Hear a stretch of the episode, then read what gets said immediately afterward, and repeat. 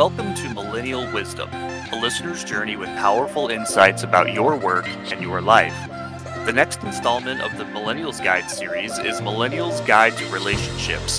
Happy and healthy relationships are not a myth. Available everywhere now, wherever books are sold.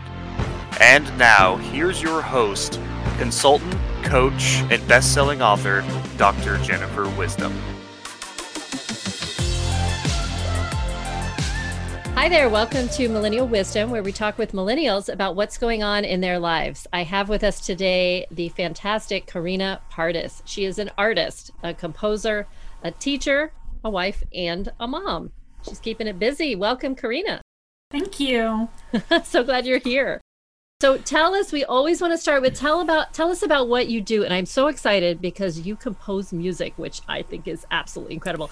Tell us about your music and tell us about your path to get to where you are.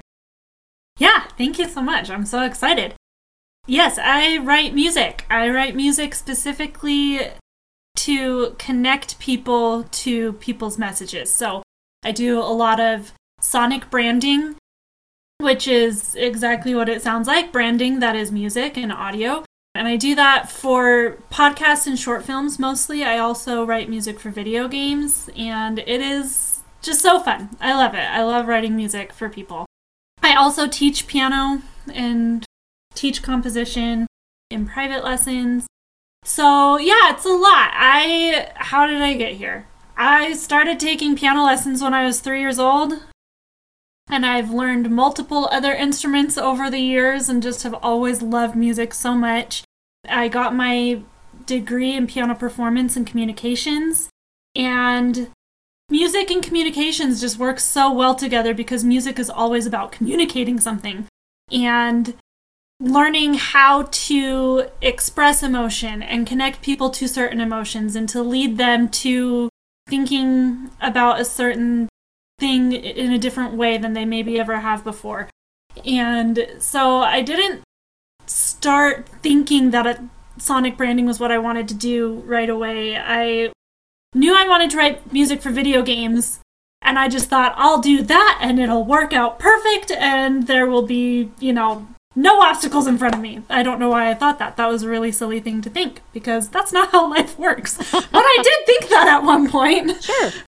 And so I started going out to events and meeting people and just telling people I'm a composer, I write music for video games. If you have a video game, I want to write music for it.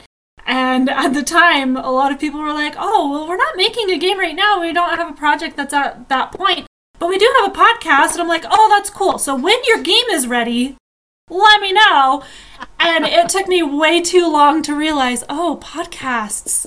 That would be a cool thing. They need music too. Right, right. Um, took me way too long, but you got there. I got it. I got there eventually. I got there eventually, and I'm so glad that I did because I actually love writing music for podcasts. It's so fun to be able to help prepare the audience to feel certain things about whatever the message is and to connect the audience to the overall point of what it is that we're sharing.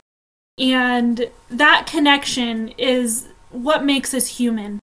It's what creates relationships, it's what creates networks, it's what allows us to build a better world together. And I love being able to be a part of that with my music. So that's how I got here. Oh, that's fantastic. Thank you.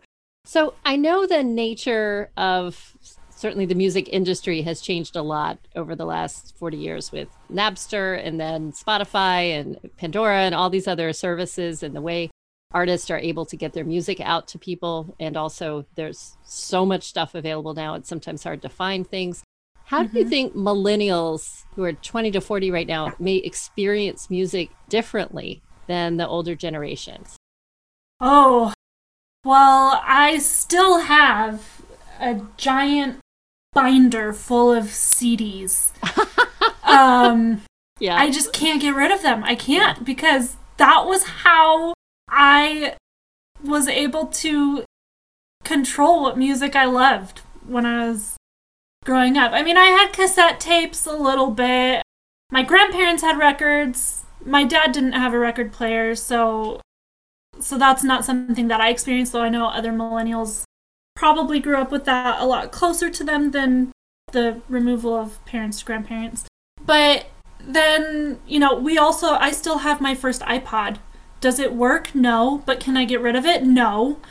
um, you know, it's just watching the technology, and it grew so fast. Like, I remember having my first Discman and my first Walkman, and then you know a boombox, and then all of a sudden you have an iPad or an iPod, and I remember my dad was like, he got us all iPods and we were all really excited. And then he was like, I don't hear you guys' music anymore. And we're like, yeah, that's because it's all on these iPods. Like, it's all just in my headphones. You don't get to hear it out loud anymore like you did with CD players.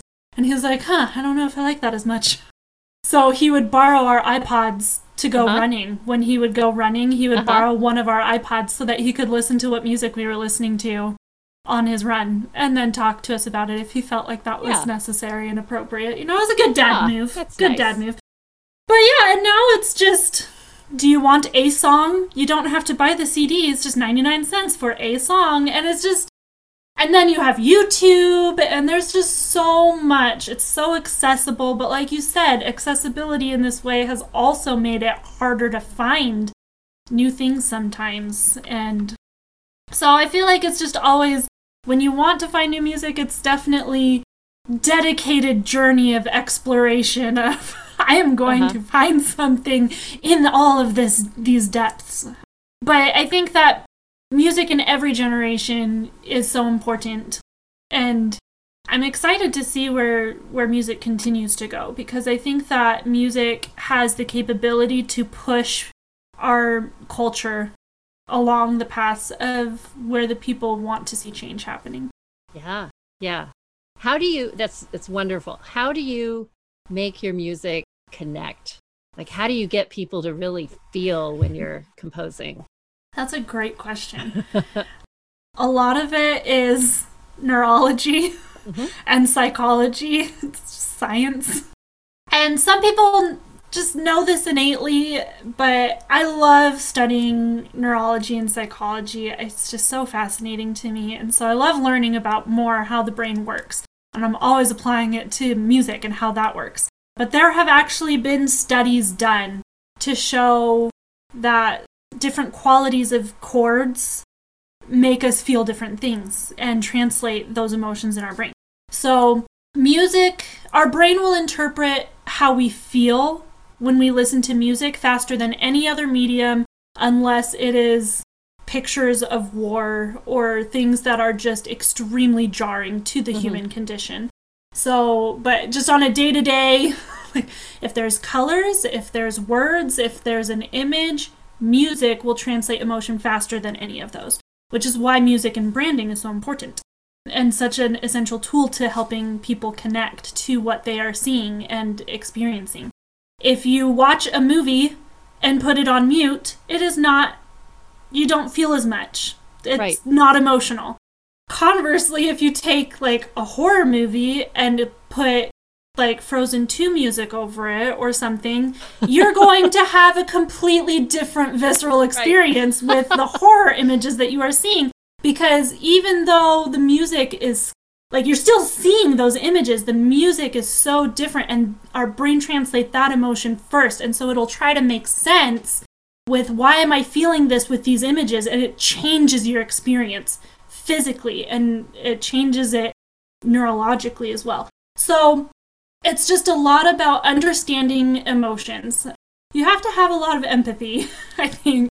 And so when when i start working with someone the first thing i say is what do you want your audience to feel and give me the top two to three emotions that you want your audience to feel when they're listening to your content. And make them as specific as possible. Happy is a wonderful emotion, but it is not specific. Right. Are you happy that you get, you know, a day off? Are you happy that you just ate healthy? Are you happy that you have a friend coming into town? Are you happy that you know there's so many different things happiness is not that's not the specific emotion that is a category of emotion, right? So being able to say things like belonging, belonging is a specific emotion, you know, validated or inspired. And you can even narrow inspiration further down into other more specific emotions. And so be- being able to understand those emotions and what qualities of music express that it's always a fun puzzle. Yeah that sounds amazing. That's great that's great so what is next for you next for me is i'm currently in the process of creating a youtube mini series that releases bi-monthly, twice a week, twice a month. Okay, Sorry. twice a month. Uh-huh. It comes out every second and fourth Wednesday of the Got month. It. It's called Inspiration Station, and it is a place where I hope to help encourage people to create whatever they have in themselves to create, because I believe that everyone has something that this world needs, and if we're not sharing it, then the people around us are not going to be able to live as full of a life without what we have to give. And so it's a place to encourage yourself to be creative, to find specific exercises that can help replenish that feeling of creativity, which I feel is divine. That's part of how we are created as human beings is to be able to continue to create and to share mm-hmm. and to uplift and build the world around us. So Inspiration Station is my YouTube station. My YouTube channel is called Coy Compositions, and then Inspiration Station is a playlist that I'm building up. We have things about what even is creativity, why is vulnerability so important. I think my next one coming out is about meditation and how that has helped me in my creative practice.